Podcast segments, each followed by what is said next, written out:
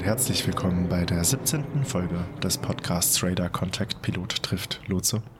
Ich bin Seid, der Fluglotse. Und ich bin Tim, der Pilot.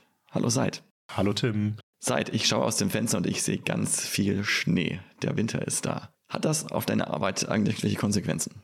Ähm, nee, äh, wenn ich ganz ehrlich bin, nicht. Also es hat auf die Arbeit von Tower-Fluglotsen und Approach-Controllern eine Menge Arbeit, weil der Tower-Lotse, der muss gucken, wann er die Bahn räumt, der muss die Abstände bereitstellen, der muss einplanen, dass jeder Flieger noch de-iced und dass er innerhalb von einem gewissen Zeitraum nach dem de-icing startet. Also die haben viel mehr zu tun. Der Approacher muss eventuell größere Abstände einhalten und also Zeug. Aber ich, in meinem oberen Luftraum, ich krieg davon fast nichts mit. Nee, gar nicht. Ich komme nämlich gerade von der Fünf-Tagestour und ich habe festgestellt, der Winter macht uns deutlich mehr Arbeit. Das ist jetzt mein erster Winter auf der Kurzstrecke, den ich als Kapitän erlebe. Ich habe mein Line-Training ja dieses Jahr angefangen, aber da war der Winter schon so gut wie vorbei. Ich habe noch zweimal enteist, aber das war dann auch alles und auch noch unter Aufsicht sozusagen, unter Anleitung eines erfahrenen Ausbilders. Und jetzt bin ich das erste Mal selber in der Situation, mich um Enteisen und Winterbetrieb kümmern zu müssen und habe da in den letzten fünf Tagen echt einiges erlebt. Das war sehr spannend und führt uns auch gleich ein bisschen zu dem Thema, wenn wir nachher noch sprechen, denn es gab da durchaus schon mal als kleiner Teaser vorweg die ein oder andere Stresssituation, aber dazu dann später mehr. Plant deine Company für deine Umläufe mehr Zeit ein im Winter? So von wegen, ich meine, das De-Icing, das dauert ja. Ich kann mich noch erinnern, ich bin einmal nach Fuerteventura geflogen und wir standen einfach nur rum vor dieser De-Icing-Position 40 Minuten lang, weil es halt keinen Sinn macht zu de-icen, wenn man nicht rauskommt. Man muss innerhalb eines gewissen Zeitfensters starten. Wie ist das? Habt ihr mehr Zeit eingeplant dafür?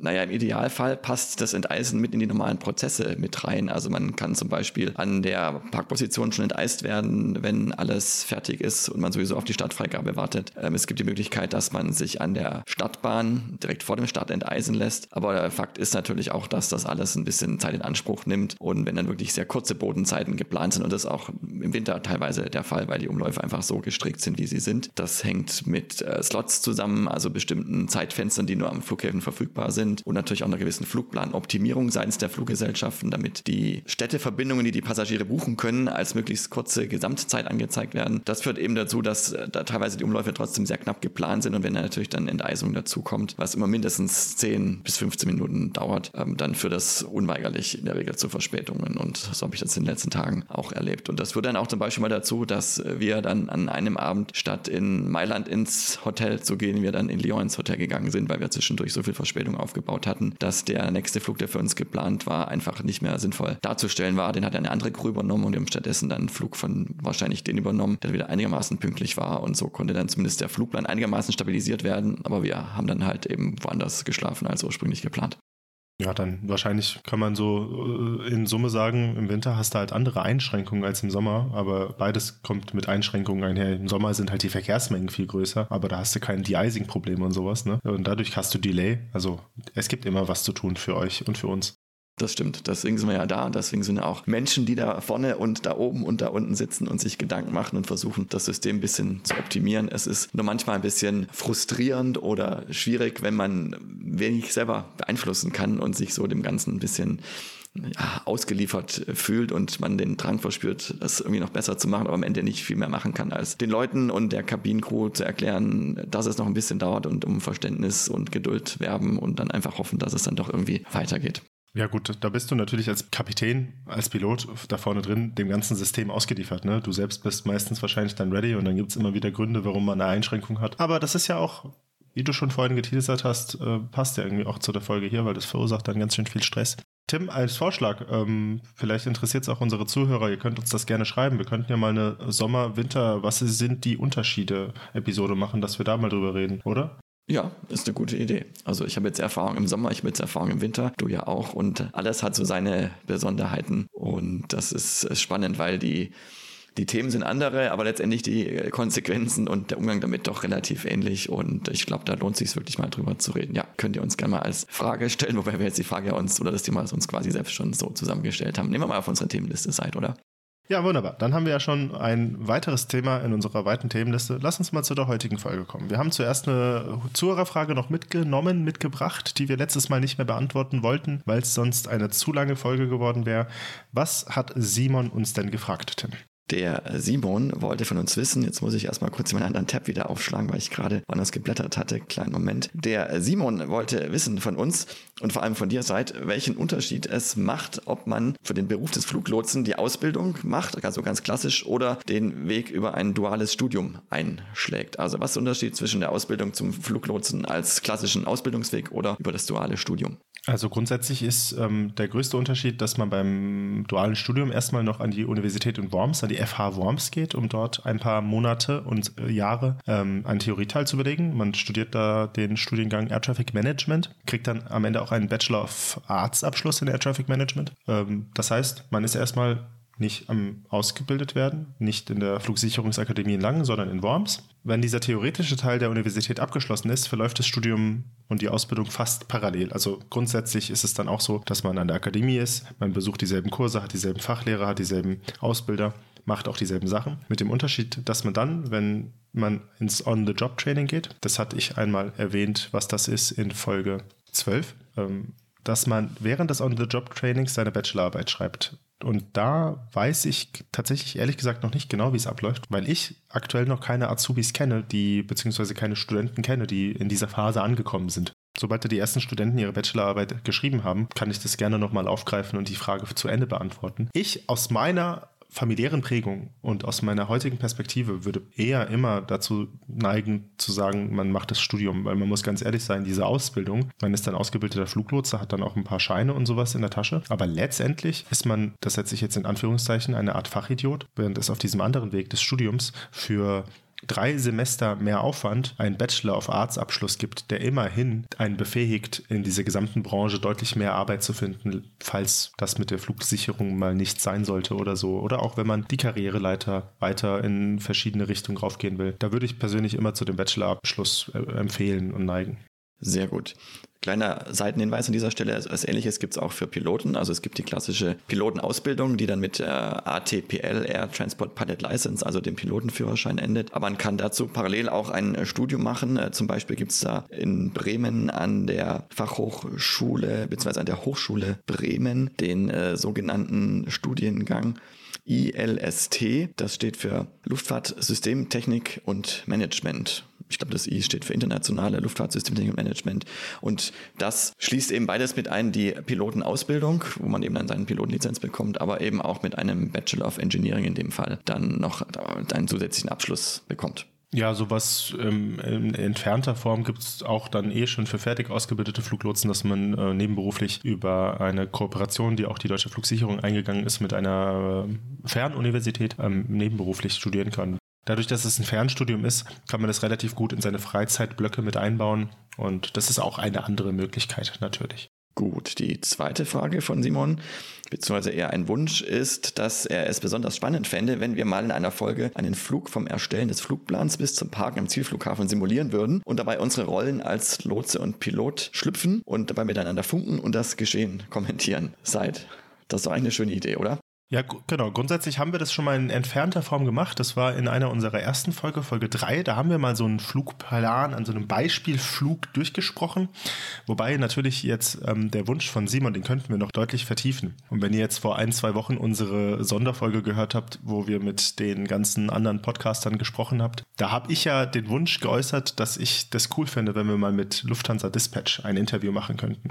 Wir haben, wie gesagt, einen Teil dieser Frage schon beantwortet. Hör doch nochmal in Folge 3 rein. Die andere Frage oder den anderen Teil der Frage. Ich hoffe, das können wir irgendwie mal arrangieren, Tim. Das ist eine Hausaufgabe an dich. Mal gucken, ob wir das im Jahr 2023 hinkriegen. Würden wir gerne ähm, in eine Folge verschieben, wo wir vielleicht eine Person, eine Frau, einen Herren von Lufthansa Dispatch haben. Zur Info, die Dispatch-Leute sind diejenigen, die sich im Prinzip darum kümmern, dass zu jedem Flieger von Lufthansa, der von A nach B fliegt, auch ein entsprechender Flugplan mit den ganzen Informationen, die nötig sind, damit der Flug stattfinden kann, vorliegen. Das wäre doch mal cool, oder Tim? Das ist wirklich, also das finde ich total spannend. Ich habe es mir schon ins Hausaufgabenheft geschrieben seit.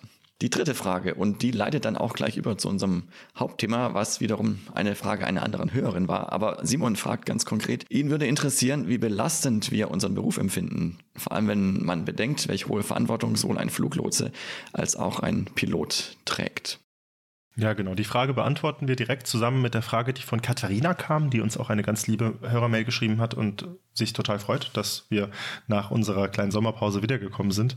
Sie war schon ganz erschrocken, dass da keine Folgen mehr kamen.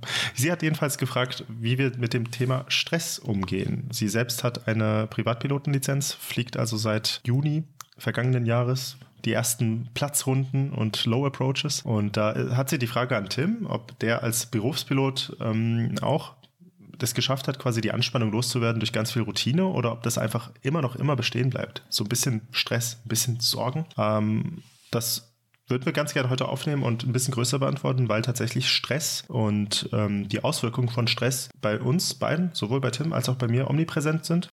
Tim, ich habe mir darüber Gedanken gemacht, wie äh, Stress bei uns vorkommt. Und ich habe gedacht, wir könnten die Folge so ein bisschen zweiteilen, weil es gibt ja zwei Varianten von Stress. Die eine Variante von Stress ist ja die, die immer da ist. Man hat immer was zu tun. Also als ich mit dir mitgeflogen bin im August, Tim, da haben wir in Frankfurt am Gate gestanden und wir zwei sind ja gar nicht zum Sprechen gekommen miteinander, weil du die ganze Zeit ein Telefon am Ohr hattest und du Sachen besorgen musstest. Es haben, glaube ich, Kaffeetassen gefehlt. Dann hat irgendwie noch eine Rettungsweste gefehlt. Dann hat noch was anderes gefehlt. Dann war ein Triebwerk ein bisschen kaputt. Du hast nur telefoniert. Also du hattest die ganze Zeit Stress.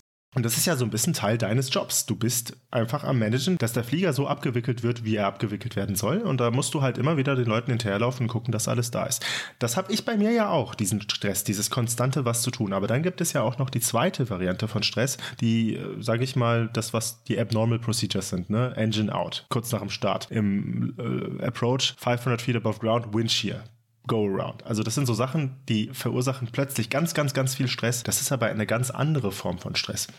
Was hältst du davon, wenn wir diese Folge so ein bisschen ähm, zweiteilen, alles heute besprechen, aber über diese zwei Bereiche?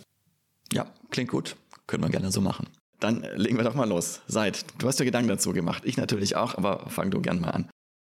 Ja, genau. Also Stress das ähm, hat Katharina auch so gesagt, begleitet sie irgendwie jetzt gerade in dieser Anfangszeit quasi konstant. Tim, bei dir ist dein Anfang ein bisschen länger her, aber du hattest ja jetzt auch diverse Neuanfänge, nicht zuletzt nach Corona, Umschulung auf die äh, A320, Kurzstreckenflüge, Passagiere hinten drin und dann auch noch als Kapitän. Das heißt, du hattest auch ganz viele Neuanfänge. Und wenn ich an meine Neuanfänge zurückdenke, dann habe ich das so in Erinnerung, dass je weniger Routine man hat, desto anstrengender ist das Ganze. Das ist bei dir wahrscheinlich genauso. Magst du mal so ein bisschen erzählen, was macht deine Arbeit jetzt als Kapitän auf der Kurzstrecke mit Passagieren hinten drin? Was sind da Stressfaktoren, die bei dir reinkommen?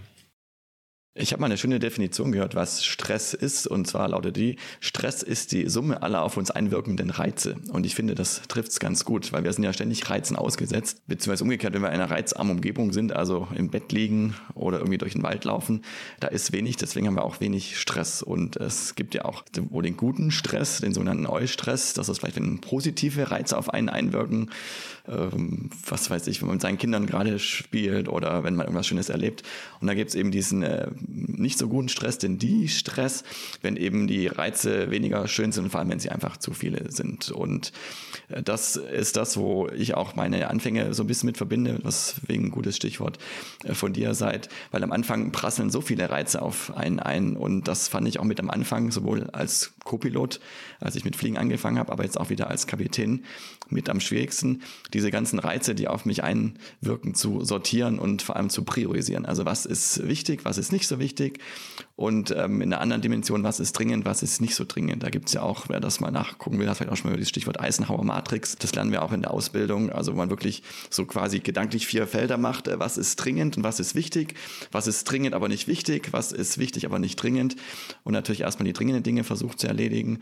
Ähm, auch ganz wichtig äh, oder auch ganz hilfreich ist dann Dinge zu delegieren. Das musste ich auch lernen und daran arbeite ich auch immer noch, dass ich als Kapitän nicht alles selber machen muss, sondern dass ich eben dann das Telefon, von dem du vorhin gesprochen hast, auch mal meinem Co-Piloten oder meinem Purser in die Hand drücke und der dann eben selber bei Catering anruft und die fehlenden Kaffeetassen nachbestellt. Also da liegt dann wirklich die Kunst darin, sich den Stress so ein bisschen vom Leibe zu halten, indem man einfach Dinge auch wegdelegiert. Also für mich das Schwierigste und ähm, auch jetzt wieder, ich habe vorhin von dem Winterbetrieb gesprochen, der jetzt eben auch wieder neu für mich ist. Also da äh, fängt die Lernkurve wieder ganz stark an zu steigen bei mir. Ähm, ganz neue Reize, ähm, wann können wir enteisen, wo können wir enteisen, wie müssen wir enteisen, ist gerade Niederschlag oder nicht, wie lange haben wir denn überhaupt dann Zeit zum Starten, diese ganzen Überlegungen. Dann gleichzeitig noch vielleicht ein Slot, also eine vorgegebene Startzeit, die äh, knapp ist und äh, das alles für mich so mental zu sortieren und dann vielleicht mal andere Dinge, die dann nicht so wichtig sind, wegzulassen. Das ist so das, was dann den, den Stress auslöst und was wiederum gut zu der Definition passt, die ich eingangs gesagt hatte. Stress ist die Summe aller auf uns einwirkenden Reize. Jetzt war in Katharinas Frage, ähm, du hast da jetzt das quasi damit aufgegriffen, du hast jetzt ganz viele neue Situationen, du hast ganz viele Sachen, die du erledigen musst, du kannst auch Sachen delegieren. Jetzt war eine, ein Teil ihrer Frage, dass sie gefragt hat, lässt sich Stress durch gute Vorbereitung reduzieren? Ich habe natürlich eine Antwort drauf. Ja, total. Also ich ähm, würde sagen, nicht nur Vorbereitung, sondern einfach dieser wunderbare Begriff Routine, weil je mehr Sachen absolut präzise vorhersehbar ablaufen, desto weniger muss ich denen detaillierte Aufmerksamkeit schenken, desto mehr Kapazität habe ich, um Dingen, die quasi ein bisschen unvorhersehbar ablaufen, die so ein bisschen nicht hundertprozentig in meiner Kontrolle sind, meine Aufmerksamkeit zu widmen. Wie ist das im Cockpit? Also du hast jetzt Routine auf dem A320 als Kapitän Kurzstrecke ein Jahr. Merkst du da den Unterschied zu deiner vorherigen MD-11-Karriere, wo du, ich glaube, zwölf Jahre lang geflogen bist? Da warst du ja am Ende quasi ein alter Hase auf dem Flieger, oder? Ja, das ist schon noch ein Unterschied. Wobei ich jetzt auch schon merke, nach einem Jahr habe ich deutlich mehr Routine, weil eins meiner Lieblingswörter, die Lernkurve, die war am Anfang sehr steil, jetzt ist im Sommer ein bisschen abgeflacht, jetzt wird sie wieder steiler, eben durch den ganzen Winterbetrieb. Und da macht sich die Routine schon bemerkbar. Glaube ich noch nicht die Routine wie jetzt auf der MD11 nach zehn Jahren. Die wird sich wahrscheinlich auch erst in zwei, drei Jahren einstellen. Also auch andere Kapitäne und Kollegen und Piloten, wenn ich spreche, die sagen, äh, mit einem neuen Flugzeug brauchst du zwei, drei Jahre, bis du da einigermaßen warm mit bist und so mal alles Grundlegende erlebt hast und so deine eigenen Abläufe auch entwickelt hast. Und ich glaube, da bin ich auf einem ganz guten Weg. Also ich merke jetzt auch an vielen Dingen, äh, wenn ich mich so an meine Ausbildung erinnere, wo es dann noch so ein bisschen gehakt hat oder wo ich mir einfach noch viel auch erklären und zeigen lassen musste und wollte und konnte, äh, mache ich jetzt vieles auch selber, habe da mein eigenes Konzept und merke, das funktioniert ganz gut. Und wenn es mal nicht funktioniert, dann lerne ich was fürs nächste Mal draus und probiere mal was ein anderes Konzept aus und das klappt dann entweder besser oder halt nicht und dann lerne ich wieder fürs nächste Mal was draus. Also ich glaube, es ist wirklich ähm, Routine und vor allem auch Erfahrung, die hilft, so diesen Alltagsstress ein bisschen äh, zu bewältigen. Und äh, vielleicht noch ein Punkt, weil du sagst, äh, gute Vorbereitung. Also Vorbereitung hat ja viele Aspekte. Also äh, gute Flugvorbereitung, dass ich eben nicht erst anfange, wenn ich im Flugzeug sitze, mir über den Tag Gedanken zu machen, oh, es schneit ja heute, äh, wie läuft denn nochmal das Enteisungsverfahren, sondern dass ich eben schon mal am ähm, Tag vorher oder wenn es abends losgeht, mir morgens schon mal mich hinsetze, vielleicht nochmal in die Bücher reingucke, äh, wie die Enteisungsverfahren im Detail funktionieren, was vielleicht die Besonderheiten der Flughäfen sind, an denen ich an diesem Tag heute hinfliegen soll. Also wirklich ähm, mit einer guten Vorbereitung da reingehe. Gibt ja auch diesen schönen Spruch, äh, PP, PPP, diese 5P, Proper Preparation Prevents Poor Performance. Finde ich ganz schön. Es gibt bei uns auch die 6 Ps. Proper Preparation Prevents Piss Poor Performance, wenn man es wirklich verkackt hat. genau. Ähm, und, und was mir auch immer hilft, und das war, glaube ich, auch eine Frage, ob ich da noch eine persönliche Methode habe, äh, so eine persönliche Vorbereitung äh, vor jedem Tag, an dem ich fliege, äh, nehme ich mir kurz ein paar Minuten Zeit und mache so eine Meditation, so eine Achtsamkeitsübung. Da gibt es ja ganz tolle Apps mittlerweile und damit versuche ich äh, meinem Geist und vor allem meinem Körper zu signalisieren, ähm, dass alles gar nicht so schlimm ist. Also dass ähm, selbst wenn Stresssituationen kommt, dass ich äh, Herr der Lage bin und äh, dass es mir nichts bringt, wenn mein Körper jetzt mit Stressreaktionen äh, noch alles weitere versucht, irgendwie noch schlimmer zu machen, sondern im Gegenteil, dass ich da ein gutes Werkzeug in der Hand habe, ähm, zumindest mich selbst erstmal in Ruhezustand zurückzuversetzen und mit, mit, mit Gelassenheit und mit Abstand ähm, die Situation dann zu bewältigen. Ja, das ist tatsächlich ein cooles Stichwort. Ähm, wir haben einen Eishockey-Coach. Ich glaube, der trainiert sogar die deutsche Nationalmannschaft. Ah, ich bin mir nicht sicher. Jedenfalls macht die DFS eine Kooperation mit dem. Der macht immer wieder so mentale Trainingssachen.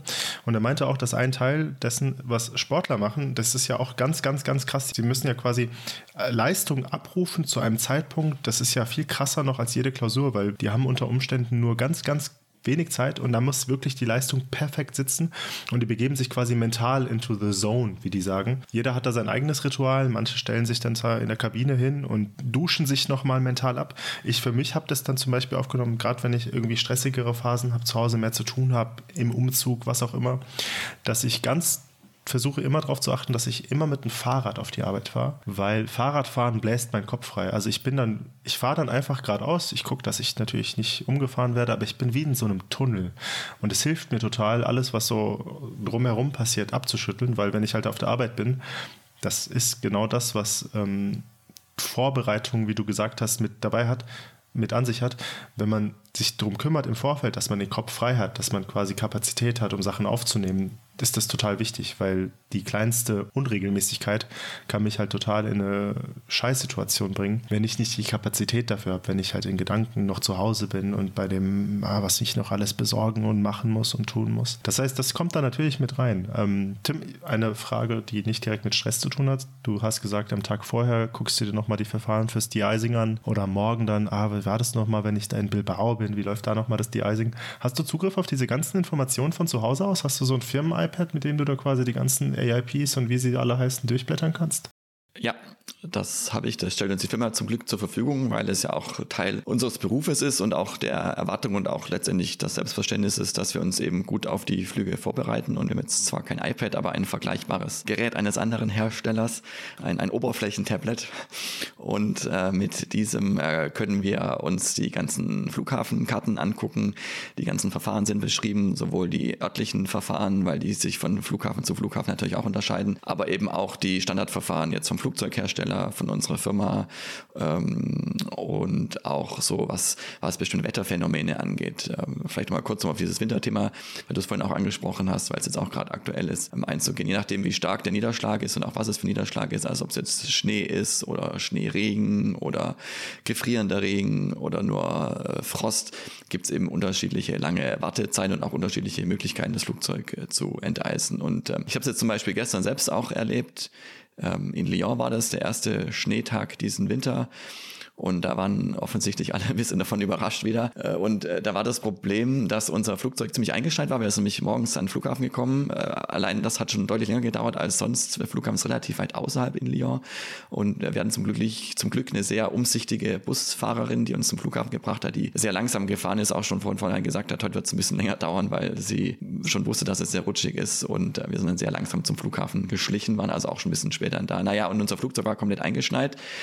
Und es ist normalerweise kein Problem, äh, das Flugzeug, also den, den Rumpf, zumindest den hinteren Teil vom Rumpf, die Tragflächen und das Leitwerk, vor allem das Höhenleitwerk vom Schnee zu befreien. Da gibt es eben diese, diese Chucks mit diesen Sprühkanonen und die machen dann den Schnee darunter und machen so eine Schutzschicht drauf, falls es weiter schneit, ähm, dass man da eine gewisse Zeit eben äh, geschützt ist vor Niederschlag. So, jetzt war bei, bei unserem Flieger das Problem, dass der auch noch vorne zugeschneit war. Also die Windschutzscheiben vorne und vor allem die Nase vom Flugzeug, das sogenannte Radom, war zugeschneit.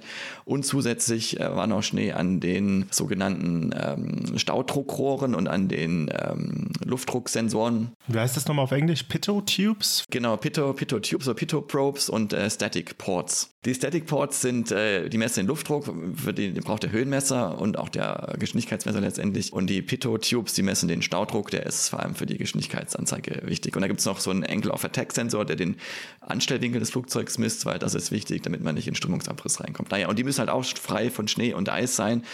Und die waren auch zugeschneit bei uns und ähm, das war dann alles etwas aufwendiger, weil das erstmal nicht die normale Enteisung darstellen konnte. Und dann musste man meine Bücher nachlesen, wie das jetzt genau ist, äh, wer das wie machen kann und was dann genau wie sein muss, damit wir überhaupt legal sind, um damit starten zu können und natürlich auch sicher sind. Das hat dann alles etwas Zeit in Anspruch genommen und war mehr als das, was man vielleicht sonst äh, für so einen Wintertag erwarten würde.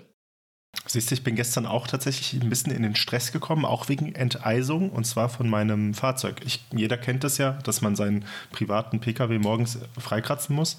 Das weiß man ja auch, wie das funktioniert. Ja, ich hatte gestern einen Lieferwagen gemietet und der war komplett eingeschneit und zugefroren.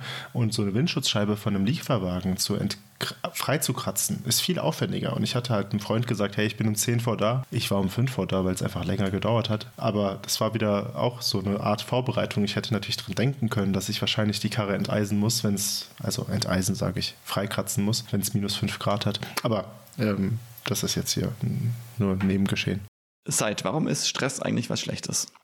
Ähm, tja, boah, das ist jetzt eine philosophische Frage. Also erstmal grundsätzlich, du hast vorhin diese zwei Varianten von Stress äh, reingebracht, guter Stress, schlechter Stress. Der gute Stress, der Euch-Stress, der ist was total Tolles. Ich kenne das auf der Arbeit, wenn wir so einen Blog haben, einen Blog meine ich damit einen zwei Stunden Arbeitsblock, wo wirklich viel los ist, wo die ganze Zeit konstant äh, man gefordert ist, die Zeit vergeht wie im Flug und man hat das Gefühl, ich habe noch nie so gut und effizient und toll gearbeitet. Das macht richtig Spaß. Das heißt, du fragst es gerade so, als ob es immer was Schlechtes ist. Ich glaube, es kommt halt drauf an. Ob, ähm, und, und dann ist dieser wichtige Faktor, ähm, was hast du vorhin gesagt, die Summe der Eindrücke, die auf einen einprasseln, ob die halt über so eine rote Linie drüber hinausgehen. weil man macht unter Stress Fehler, definitiv. Ne? Je mehr Stress man hat, desto höher ist die Fehlerwahrscheinlichkeit. Oder, Tim? Genau, darauf wollte ich raus.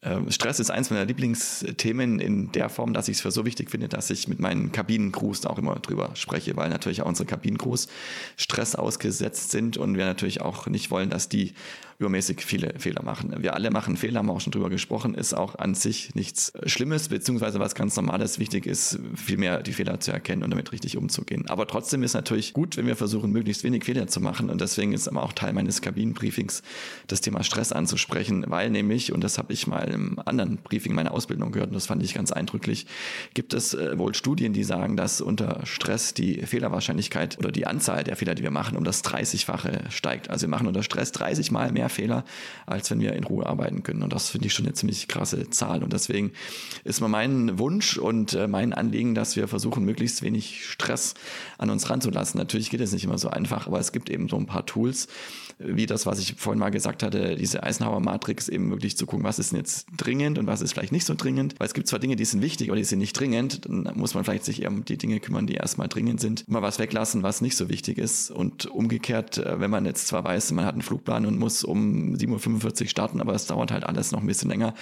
dann ist es erst einmal so, dann sollte man sich davon nicht stressen lassen, sondern trotzdem in Ruhe seine Verfahren abarbeiten. Und wenn man dann fertig ist, dann ist man halt fertig. Und wenn es dann halt 7.50 Uhr erst ist oder 8.30 Uhr und nicht 7.45 Uhr, dann ist es halt so. Aber man sollte dann nicht der Versuchung erliegen, dann in Stressmodus zu verfallen und dann wiederum mehr Fehler zu machen. Ähm, wegen dieser Fehlerzahl, hier 30 mal so viel Fehler, wenn man Stress macht, da habe ich eine Anekdote dabei von meiner Zeit vor der Ausbildung. Da habe ich bei Ikea gearbeitet an der Kasse war ein netter Nebenjob. Man hat irgendwie 15% Mitarbeiterrabatt bekommen, das fand ich cool, gerade als Student. Aber ich weiß noch, wie ich an einem Tag, da war halt total viel los, immer um die Weihnachtszeit rum waren die umsatzstärksten Tage. Und ich habe halt einfach schnell gearbeitet. Ich arbeite gern schnell, bin dann aber auch dadurch ein bisschen in Stress gekommen, weil gerade wenn man so sich überlegt, Leute, die eine Küche selbst zusammengestellt haben, da liegen Pakete alle kreuz und quer und da will man das Ding schon wirklich schnell abarbeiten, weil hinten dran der Kunde, der vielleicht nur drei Sachen hat, der wartet ja trotzdem. Das heißt, das hab, da habe ich mich mental, also so ein bisschen stressen lassen, habe mich selbst unter Stress, unter Druck gesetzt, dass ich schnell arbeite. Und da habe ich halt irgendwann mal einen Kassenfehler gehabt. Da haben 100 Euro gefehlt, habe ich wahrscheinlich falschen Schein rausgegeben oder sowas. Und das hat mich voll ja, das war voll, voll, voll krass für mich, weil ich halt gedacht habe, hey, ich arbeite super schnell und super toll, aber der Fehler hat das alles irgendwie zunichte gemacht. Und ähm, der zweite Teil der Anekdote, ich habe das dann in den Griff bekommen, aber erst als ich meine Ausbildungszusage hatte, weil mich damals beim Auswahlverfahren, was die DLR sowohl für die Piloten der Lufthansa als auch für die Fluglotsen der deutschen Flugsicherung in Hamburg durchführt. Da bei dem Auswahlverfahren wurde ich darauf hingewiesen, die haben da ziemlich lange über mich diskutiert, waren sich nicht sicher, weil ich mich sehr verhaspelt habe in so einer stressigen Situation. Das war so eine Prüfungssituation, wo man so ein Rätsel lösen muss, was sehr kompliziert ist. Ohne Hilfstools muss man nur mündlich das Rätsel lösen und da sind ganz viele Zahlen, die man hin und her jonglieren muss und dabei laut sprechen muss. Und ich habe mich da ganz viel und komisch verhaspelt. Und da hat die Fluglotsin, das sind zwei Psychologen und zwei Fluglotsen, die ähm, das Auswahlverfahren durchführen. Da hat die eine Fluglotsin aus Langen mir mit auf den Weg gegeben, dass ich das unbedingt in den Griff kriegen muss, weil jemand, der sich dauernd verhaspelt und immer wieder so Stolperer macht, sowohl bei den Sachen, die er macht, als auch bei der Sprache. Der packt das nicht. Und das habe ich mir tatsächlich irgendwie äh, diesem, in diesem einem Jahr, bevor die Ausbildung losging, habe ich da so ganz viel mental mich damit beschäftigt, wie ich meinen Stresspegel so kontrollieren kann, dass ich nicht in so eine hektische Stolperei reinfalle, sondern dass ich auch unter Druck und unter hoher Anspannung meine Sachen gründlich und sauber abarbeite. Und wie machst du das? Das ist eine richtig gute Frage. Tatsächlich ähm, ist ja mein Hauptarbeitstool meine Stimme. Und jetzt ist immer so ein bisschen die Frage, Tim, das möchte ich dich mal fragen. Merkst du, wenn dein Gegenüber gestresst ist? Und zwar dein Gegenüber, damit meine ich dein Copilot und das andere Gegenüber beispielsweise die Pörserin oder der Pörser in der Kabine und das dritte Gegenüber der Fluglotse am Funk. Merkst du das, glaubst du? Äh, vielen Dank für die Frage, Seid, weil genau das wollte ich dich nämlich auch gerade fragen oder ansprechen. Das sehe ich nämlich durchaus als Teil meiner Aufgabe als Kapitän, nämlich bei meinen äh, Mitarbeiterinnen und Mitarbeitern auf äh, Stressanzeichen zu achten. Weil wenn ich die nämlich wahrnehme, dann ist höchste Alarmbereitschaft, dann muss ich nämlich dafür sorgen, dass wir wieder aus diesem Stressmodus rauskommen und eben dann vielleicht mal eine Pause einlegen oder was weglassen, was gerade mal nicht so wichtig ist oder was umpriorisieren. Ja, und was sind diese typischen Stressanzeichen? Du hast es gerade schon genannt. Also es gibt ja die psychischen und die physischen Stressanzeichen. Äh, die, die physischen Stressanzeichen, die sind ähm, die merkt man auch bei sich selber ganz oft, finde ich. Also ich kenne es im Simulator, wenn wir so Heavy Abnormals, also wirklich krasse Notverfahren üben, Ausfall von zwei Hydrauliksystemen oder Feuer an Bord äh, oder kompletter oder nahezu kompletter elektrischer Ausfall. Äh, da kriege ich dann immer schwitzige Hände. Ähm, ich merke, der Puls steigt. Ich glaube, das kann jeder nachvollziehen. Das sind so typische Stresssymptome, ebenso körperliche Reaktionen auf Stress, auch vielleicht so eine Kurzatmigkeit und ähm, ja, einfach, man merkt, dass der Körper Adrenalin ausschüttet und in so einen Alarmzustand kommt. Man kennt es ja ja auch aus der Evolution, äh, hier Fight or Flight or Freeze, also entweder sich totstellen und hoffen, dass der Angreifer wegläuft äh, oder halt selber wegrennen oder kämpfen. Also die drei Optionen gibt es ja nur und für die aktiven Optionen Situation ist Adrenalin das Beste und äh, das wird halt in so einem Moment ausgeschüttet. Und das andere und das eigentlich noch spannendere, finde ich, sind eben diese psychischen Stressreaktionen. Ähm, und die äußern sich zum Beispiel dahin, was du ja auch gerade gesagt hast, dass man sich äh, verhaspelt. Gibt auch ganz äh, interessante Mitschnitte von Flugzeugunfällen äh, oder auch Zwischenfällen, wo man die Fluglotsen und vielleicht teilweise auch die Piloten noch hört, wie dann da die Sprache teilweise auch undeutlich wird oder unverständlich wird, weil man, weil nämlich das Gehirn die ganzen Ressourcen irgendwo anders hinlenkt, aber nicht mehr auf das Sprachzentrum, sondern wirklich auf die, auf die Grundfunktion des Körpers, dass man in dieser Alarmbereitschaft drin ist und dann ist Sprechen wirklich das Allerunwichtigste, zumindest aus Sicht des Körpers im Moment. Und deswegen wird die Sprache dann auch sehr undeutlich. Ähm, das ist das eine. Und dann das andere ist ähm, so, so ein Tunnelblick. Äh, Target Fixation nennen wir das bei uns in der Fliegerei. Also, dass man wirklich sich nur noch auf sein Ziel fokussiert, aber in dem negativen Sinn, nämlich, dass man alles andere drumherum ausblendet. Und äh, es gibt auch ganz krasse äh, Geschichten, äh, zum Beispiel, wenn wir einen Triebwerksbrand im Simulator simulieren oder auch im echten Flugzeug dann hätten, dann äh, geht eine Engine Fire Warning an und das ist ein relativ penetrantes Geräusch.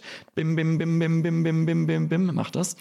Ist es nicht sogar rot? So ja. von wegen Immediate Action Required? Es ist rot und es leuchtet überall und es geht diese Bimmel halt an. Und es dauert oft erstaunlich lange, vor allem wenn man das als Beobachter mal beobachtet, bis die eine ausschaltet. Obwohl die furchtbar nervig und penetrant ist. Aber du blendest es dann wahrscheinlich einfach aus, ne? Genau, man blendet es aus, weil der Körper sagt, äh, Hörkanal ist jetzt nicht wichtig, ich muss meine Ressourcen auf weg, Wegrennen oder auf Kampf äh, zusammenziehen und ähm, blende alles andere aus.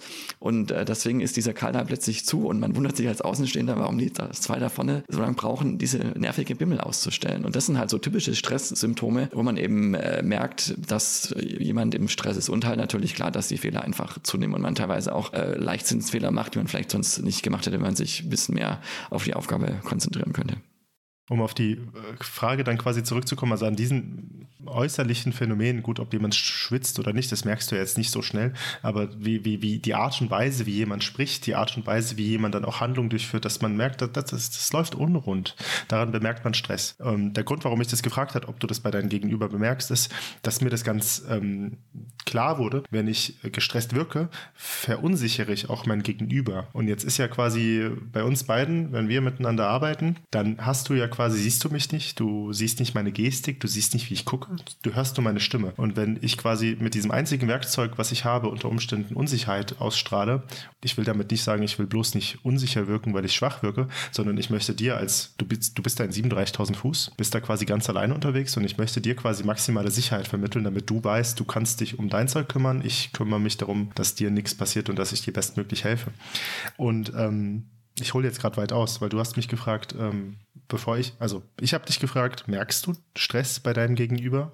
Deine Frage vorher an mich war, und wie kontrolliere ich meinen Stress, beziehungsweise wie mache ich, dass dieser Stress bei mir nicht überhand nimmt und macht, dass ich unsauber arbeite? Und tatsächlich ist es, ich weiß gar nicht, ob ich das richtig beschreibe, aber das ist so eine, das ist, ich habe mir das ganz, ganz, ganz bewusst gemacht, wenn ich im Stress anfange, holprig und schnell und huddelig zu arbeiten, mache ich Fehler. Und dann ist bei mir so ein bisschen tatsächlich der Modus, je mehr Stress ich habe, desto ruhiger arbeite ich, also desto, desto sortierter arbeite ich, wenn ich das so formulieren kann. Und das hat wiederum auch was mit dieser ganzen Vorbereitung zu tun, dass man ganz genau weiß, welche Handgriffe man wie macht. Also wenn man mir bei meiner, bei meiner Arbeit zuguckt, wir machen ja so ganz viele Klicks mit der Maus, es gibt so gewisse Klickabfolgen, sage ich mal, wo man drei Fenster, vier Fenster hintereinander an verschiedenen Stellen öffnen kann und bearbeiten kann. Und ähm, das merke ich halt, wenn ich gestresst bin, dann bewege ich die Maus noch viel ruhiger und viel gezielter zu dem neuen Ort, wo das Fenster aufgeht, um wiederum dort schnell meine nächste Eingabe machen zu können. Und das ist, ich kann das gar nicht beschreiben. Ich habe mir das einfach ganz, ganz, ganz bewusst gemacht, wie wichtig es ist, dass ich ruhig arbeite. Und deswegen war auch meine Frage an dich, Tim. Äh, mir wurde ganz oft gesagt, dass man mir kein bisschen anmerkt an, auf dem Funk und auch an meiner Arbeitsweise, ob ich jetzt unter einer hohen Belastung stehe oder unter einer niedrigen. Aber das ist was, was mich tatsächlich stört, weil ich möchte auch meinem Gegenüber, meinem Gegenüber, das ist der Pilot, äh, vermitteln können, ich habe hier gerade viel zu tun. Also es gibt ja manchmal die Situation, dass gefragt wird, wie gerade das Champions League Finalspiel ist. Wenn ich in einem busy Run, also wenn ich gerade viel zu tun habe und das gefragt werden würde, das finde ich total unmöglich. Und das heißt, für mich ist jetzt gerade meine nächste Challenge tatsächlich auch wiederum ein bisschen das zu versuchen reinzubringen, dass ich Stress habe. Und zwar nicht schlechten Stress, sondern ich habe viel zu tun. Das versuche ich in meine Stimme reinzubringen, während ich arbeite. Aber das ist ein guter Punkt. Ich habe manchmal tatsächlich den Eindruck, dass ich bei deinen Kolleginnen und Kollegen höre, ob sie gestresst sind oder nicht. Ist vielleicht auch eher in Lufträumen, wo wirklich dauerhaft viel los ist, also gerade so Frankfurt Approach oder irgendwo anderen äh, Nahbereichen von, von Flughäfen, ist vielleicht auch dann so ein bisschen manchmal tagesformabhängig. Also wenn jemand äh, auch schon Stress mitbringt von zu Hause, das, davon kann sich auch keiner freimachen, wenn das mal äh, vorkommt und dann noch der berufliche Stress dazu kommt, dann schlägt sich das ja oft auch so ein bisschen auf die Reizbarkeit nieder. Also das ist vielleicht auch nochmal so ein Stresssymptom, dass man einfach schneller reizbar ist. Ich glaube, das kennt jeder auch aus seinem Privatleben. Und dann hört man manchmal schon so ein bisschen an der Stimme der Fluglotsen, äh, wie gerade die Verfassung äh, der Person am anderen Ende ist und umgekehrt wahrscheinlich aus dem Cockpit genauso. Und manchmal sehr selten zwar, aber ich habe auch schon mal eine patzige Antwort von dem Fluglotsen gehört äh, oder vielleicht auch sogar schon mal eine patzige Antwort gegeben. Das ist ja nur menschlich, das passiert dann auch mal. Aber in der Regel, glaube ich, haben wir alle so ein hohes professionelles Niveau auch, dass wir äh, versuchen, zumindest das nicht uns anmerken zu lassen. Aber äh, klar, es kommt immer drauf an, was gerade ist. Und äh, du hast mir das vielleicht auch mal gesagt und das habe ich mir nochmal angehört. Dieser Fall von dem Captain Sully und der Landung auf dem Hudson River, wo es ja auch die Funkmitschnitte gibt. Ich finde es faszinierend, in welcher Ruhe die Fluglotsen, also wenn du nicht wüsstest, dass da gerade um eine Notlandung geht, wo noch keiner weiß, ob da jetzt die Leute überhaupt noch lebend rauskommen oder nicht, wenn du dazu hörst, du würdest meinen, das ist Business as usual, was die da machen. Also das finde ich wirklich ähm, sehr, sehr beeindruckend. Aber das ist wahrscheinlich auch wieder die Routine und die Erfahrung, die ihr da habt und mitbringt. Und ähm, auch in, jetzt in unserem Fall, äh, wenn wir sowas haben, wird es sicherlich auch hektisch und stressig. Aber wir haben zum einen dann für solche Situationen auch unsere Verfahren, die uns da helfen, Stress rauszunehmen. Und für uns die oberste Devise ist immer ähm, äh, nichts Unüberlegtes tun. Also wir haben zum Beispiel für ganz viele äh, Schalter, ähm, haben wir so ein Vier-Augen-Verfahren. Also bevor denn einer drückt, muss der andere erstmal mit hingucken und bestätigen, dass es der richtige ist. Weil, äh, einfaches Beispiel, Triebwerk abstellen. Wir haben nur zwei Triebwerke. Und wenn dann der Kollege das falsche Triebwerk womöglich noch abstellt und er eigentlich das andere abstellen wollte, was schon kaputt ist, dann hätten wir jetzt noch ein kaputtes und ein abgestelltes Triebwerk. Das ist vor vielen, vielen Jahrzehnten ja schon fast äh, mal ähm, passiert äh, über England und äh, damit auch zum Absturz geworden. Und eine Folge war eben, dass wir jetzt dieses Verfahren haben, dass wir wirklich bei solchen ähm, irreversiblen Vorgängen immer beide bestätigen müssen, äh, dass es der richtige Schalter ist. Das ist ja auch ein bisschen was, was sich die Medizin von der Luftfahrt abschaut, nämlich beispielsweise ähm, Bein-OP, ein Bein muss amputiert werden, Diabetiker oder was auch immer, dass dann vorher geguckt wird, haben wir denn tatsächlich auch den Patienten vor uns liegen, dessen linkes Bein operiert werden muss und dann wird nochmal bestätigt, das linke Bein kommt ab, ne? Und dann wird nochmal in den Unterlagen geguckt, weil da gab es natürlich auch schon Fälle, wo jemand falschem was der Darm aufgeschnitten wurde oder der Person, der quasi das Bein abgenommen werden sollte, dann das gesunde Bein abgenommen wird. Das sind so, Horrorgeschichten. Aber Tim, du hast gerade einen guten Punkt gebracht, nämlich du hast gerade den Bereich des regulären Stresses, ne? Busy wenn man einfach busy ist, mit De-Icing und mit, mit, mit Passagieren hinten und mit Kaffeebechern, die fehlen und vielleicht fehlt der Tankwagen noch. Und genauso bei mir ist einfach nun, wenn ich 20 Flieger kontrolliere, dann habe ich halt einfach viel zu tun. Das, das, das lässt sich gar nicht vermeiden. Wir haben den Bereich gerade verlassen und sind in den Bereich der Abnormals gekommen. Das war nämlich tatsächlich auch Katharinas Frage. Ich lese das einfach mal vor, dass sie dem zustimmt, dass ähm, Vorbereitung Stress reduziert. Aber was ist, wenn etwas Unvorgesehenes passiert, wie in unserer vorletzten Folge, in der Halloween-Grusel-Folge? Ähm, ein medizinischer Notfall, starke Turbulenzen oder sogar, wie sie sagt, ein Worst Case, ein Motorausfall. Was macht man dann? Wann, wie macht man das dann, dass man die richtigen Handgriffe und tut und nicht in Panik verfällt? Und da ist wahrscheinlich die Antwort genauso drauf. Wieder Routine, Training, Training, Training. Deswegen sitzt ihr mehrere Male im Jahr im Simulator und übt die Handgriffe wenn äh, Rapid Decompression macht, dass ihr keinen Sauerstoff mehr habt oder wenn ein rechtes Triebwerk anfängt zu brennen. Das macht ihr ja nicht das erste Mal in der Luft, wenn es dann in echt passiert, sondern dann habt ihr das ja schon, wie oft habt ihr das dann schon gemacht? 60 Mal vielleicht? 100 Mal?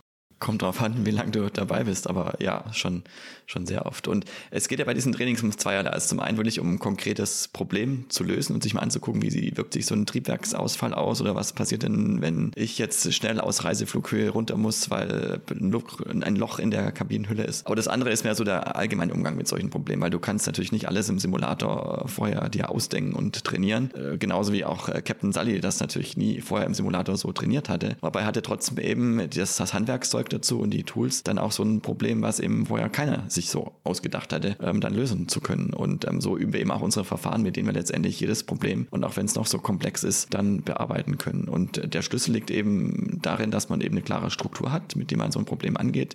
Da hilft dieses Vordeck-Modell, was wir auch schon mal vorgestellt haben, diskutiert hatten aber auch so ein äh, Mindset, dass man wirklich mit Ruhe rangeht. Also es gibt so ein, ja, fast schon so ein Aphorismus, dass wir bei uns sagen, also wenn irgendwo eine rote Lampe aufleuchtet, erstmal aufstehen und einen Kaffee holen gehen oder zumindest sich erstmal auf die Hände draufsetzen, dass man nicht unüberlegt irgendwo was jetzt macht, womit man sich die Lage sondern verschlechtert. Es gibt sehr wenig in der Fliegerei in der Luft, was extrem dringend und sehr zeitkritisch ist. Dazu gehört äh, Feuer oder vielleicht auch eine Rapid Decompression, also ein schlagartiger Druckabfall. Aber bei fast allen anderen Problemen hat man wirklich Zeit und die Zeit darf und soll man sich auch nehmen und lieber fünf Sekunden sich mehr Gedanken machen, was ist jetzt eigentlich gerade hier los und wie machen wir jetzt weiter, als da irgendwie unüberlegt was zu tun, was womöglicherweise die Lage verschlechtert. Und was mir eben noch hilft, ähm, auch da wieder das Thema, ähm, ja, weitesten Sinne Meditation, Achtsamkeit. Einfach mal kurz äh, so eine kleine Atemübung, die dauert auch nur wenige Sekunden, aber das signalisiert auch wieder meinem Körper raus aus dem Stressmodus rein in den Konzentrationsmodus, den Horizont öffnen und mich auf die Aufgabe zu konzentrieren. Da erwähnst du ganz wunderbar diesen erstmal die Hände äh, stillhalten, wie heißt das, erstmal auf die Hände setzen.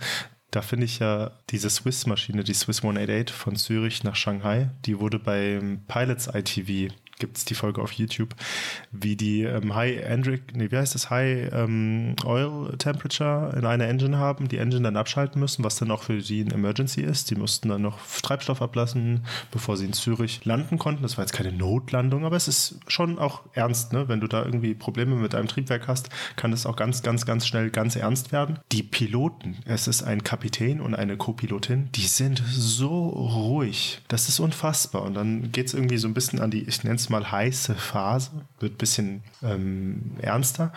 Und dann fragt er erstmal, er, der Kapitän, fragt seine Co-Pilotin erstmal ein Zuckerstößli, weil er halt ganz genau weiß, ähm, High Workload, ähm, der Körper braucht jetzt auch Energie und so ein bisschen Zucker noch äh, ins Gehirn bringen ist erstmal sehr sinnvoll. Aber erstmal noch mal kurz runterfahren und sich auch die Zeit geben, dass man jetzt erstmal kurz ein Stück Schokolade isst. Das ist phänomenal, dem, zuzugucken. Also es ist wirklich ein Goldschatz, dass diese Folge aufgenommen wurde. Und weil du noch Sully erwähnt hast, ähm, von wegen, was dann alles tatsächlich passieren kann, was unvorhergesehen ist. Ich habe mir den Bericht über diesen Flug auch mal durchgelesen. Es ist unfassbar, was da alles passiert ist. Das war der Qantas-Flug 3.2 mit der Airbus A380, wo es an ein Uncontained Engine Failure gab, wo man einfach sagen muss, es ist phänomenal, wie die geschafft haben, dieses Problem zu lösen, weil es einfach nicht vorgesehen war, dass dieses Problem jemals in dieser mannigfaltigen, in diesem Ausmaß auftreten kann. Das ist vielleicht auch einfach die Antwort auf die Frage von Katharina. Man kann ja nicht alles trainieren, aber was man trainieren kann, ist, und das habe ich mir versucht auch selbst, das habe ich vorhin erzählt, so ruhig wie möglich zu bleiben. Je kühler der Kopf ist, je strukturierter man dann über so ein Problem nachdenken kann, desto besser, weil wie Tim schon gesagt hat, es gibt ganz wenig Situationen, die tatsächlich sofortige Handlungen verlangen. Engine Failure, Rapid Decompression sind die zwei Sachen, weil bei Engine Failure auch nur mit einem Feuer drin so krass zeitkritisch ist. Bei mir ist das ein bisschen anders. Ich muss manchmal extrem schnell eine Reaktion raushauen. Das sind wiederum Reaktionen, die sind total eintrainiert und ein gebrannt in meinem Kopf. Das heißt, die kann ich dann auch einfach abrufen. Und wenn der, die erste Gefahr gebannt ist, dann geht es bei mir wiederum auch darum, dass ich so schnell wie möglich wieder runterfahre, aus dem Notfallmodus rauskomme, damit ich dann keine Fehler mache. Weil ähm, da gibt es Untersuchungen auch bei uns in der Flugsicherung zu. Die meisten Happenings gibt es kurz nachdem irgendwas Kritisches passiert ist. Und zwar nicht im Zusammenhang mit diesem kritischen Incident, sondern wenn man dann wiederum danach wieder seine normale Arbeit abarbeitet, weil man dann immer noch häufig in so einem krassen Modus ist, dass dann Fehler passieren. Das heißt, da ist auch die Devise Devise, dass man, wenn man diesen Schockmoment abgearbeitet hat, schnell wieder runterkommt, damit man in Ruhe arbeiten kann. Ähm, Was haben wir noch zu sagen? ich fand, das war schon eine ganz runde Sache. Ich finde das äh, zum einen schön und vielen Dank an Katharina, dass wir diese Frage bekommen haben und auch das mal als Anlass genommen, uns jetzt über dieses Thema zu unterhalten. Ich fand es auch schön, wieder deine Sichtweise dazu zu hören äh, seid, dass ihr da ähnliche und dass auch du da ähnliche Tools hast, mit umzugehen.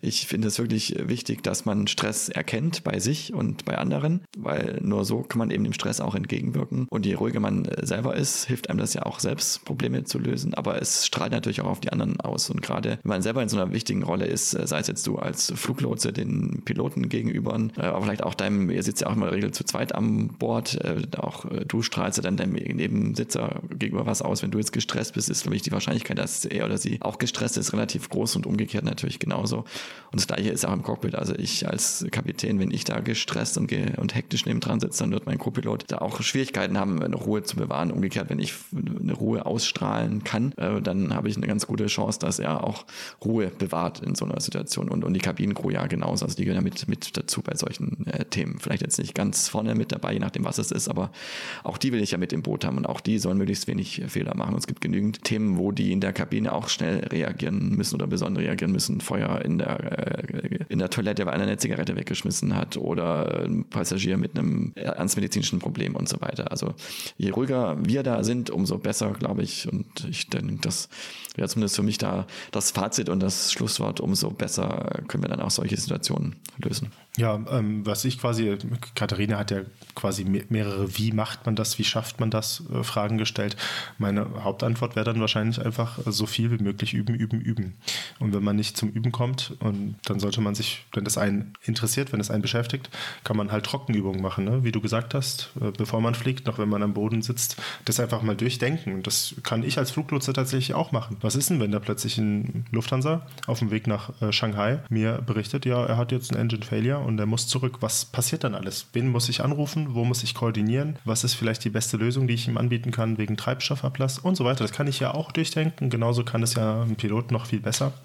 Der kann ja diese Handgriffe tatsächlich äh, im G Gedanken abspulen, die man dann machen muss. Simon hatte ja noch als Teil der Frage, wie belastend wir unseren Beruf empfinden mit der hohen Verantwortung, sowohl Pilot als auch Fluglotse.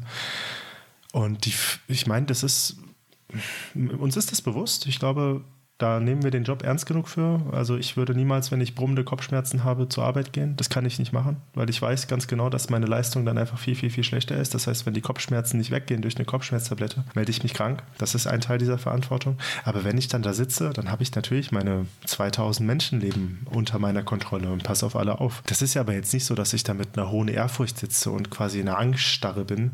Das ist so ein bisschen Teil des Alltags. Das ist Teil dessen, dass es halt so ist.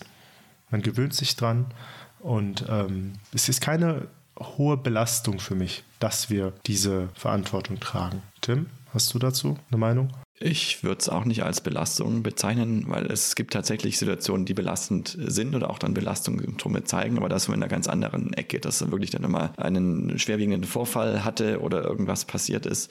Ich denke, im Alltag ist es keine Belastung. Äh, du hast jetzt gesagt, du gehst jetzt nicht mit so einer Ehrfurcht daran. Ich würde schon sagen, aber würde es dann anders nennen, mit einer gewissen Demut, weil ich eben genau weiß, dass wir alle nur Menschen sind, dass wir alle Fehler machen, dass das System auch nicht perfekt ist, aber dass wir trotzdem eine gute Ausbildung haben, ein sehr engmaschiges Sicherheitsnetz mit vielen Ebenen, gute, gut ausgebildete und motivierte Leute, die mit uns zusammenarbeiten und wir mit diesem Setup eben auch Situationen, die vielleicht Stresspotenzial aufweisen, trotzdem gut handeln können und äh, denen uns gut entgegenstellen können. Und ähm, da hilft mir, wie gesagt, ähm, selbst mich mental darauf vorzubereiten, sowohl eben ganz konkret auf bestimmte Situationen mir mal zu durchdenken, aber eben auch mich körperlich und psychisch sozusagen in so einen Zustand zu versetzen durch ganz einfache Übungen, dass ich eben schon eine gewisse Ruhe mit zur Arbeit bringe und ähm, zwar dann einfach auch ja diese, diese Demut vor der Aufgabe. Aber Tim, abs äh, abseits von der Demut du hattest noch eine Anekdote mitgebracht für mich. Was war das denn?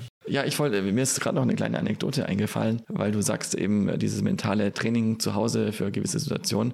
Und da habe ich eine Geschichte gehört von einem äh, Kapitän, der sich überlegt hat, wenn er eine ungewöhnliche Situation hat, dann muss er ja auch den Passagieren, will er den Passagieren ja auch was sagen, also, weil das gehört ja auch dazu, die Passagiere zu informieren. Und da ist es ja blöd, wenn du eh schon Stress hast oder mit tausend anderen Dingen beschäftigt bist, dir dann noch zu überlegen, was erzähle ich jetzt eigentlich den Leuten gerade, was hier los ist. Man will die Menschen ja auch nicht anlügen, aber ihnen trotzdem natürlich möglichst knapp und präzise und ehrlich, aber ohne jetzt zu viel Angst zu machen, ihnen zu erklären, was gerade Sache ist. Und wenn man dann woanders äh, vielleicht hinfliegt oder wenn man irgendwie schnell runtergeht oder was auch immer ist, dann will man den Leuten das natürlich möglichst transparent machen. Und da hat er sich, immer wenn er joggen war, ich glaube irgendwo an einem schönen Ort, weiß, weiß ich, ich sage jetzt mal am, am Deich äh, entlang gelaufen ist, hat er sich immer seine Ansagen überlegt für bestimmte Situationen, für Triebwerksfeuer, für Rapid Decompression, für äh, Hydraulikprobleme, äh, für direktes Umdrehen nach dem Start, Starterbruch, was auch immer.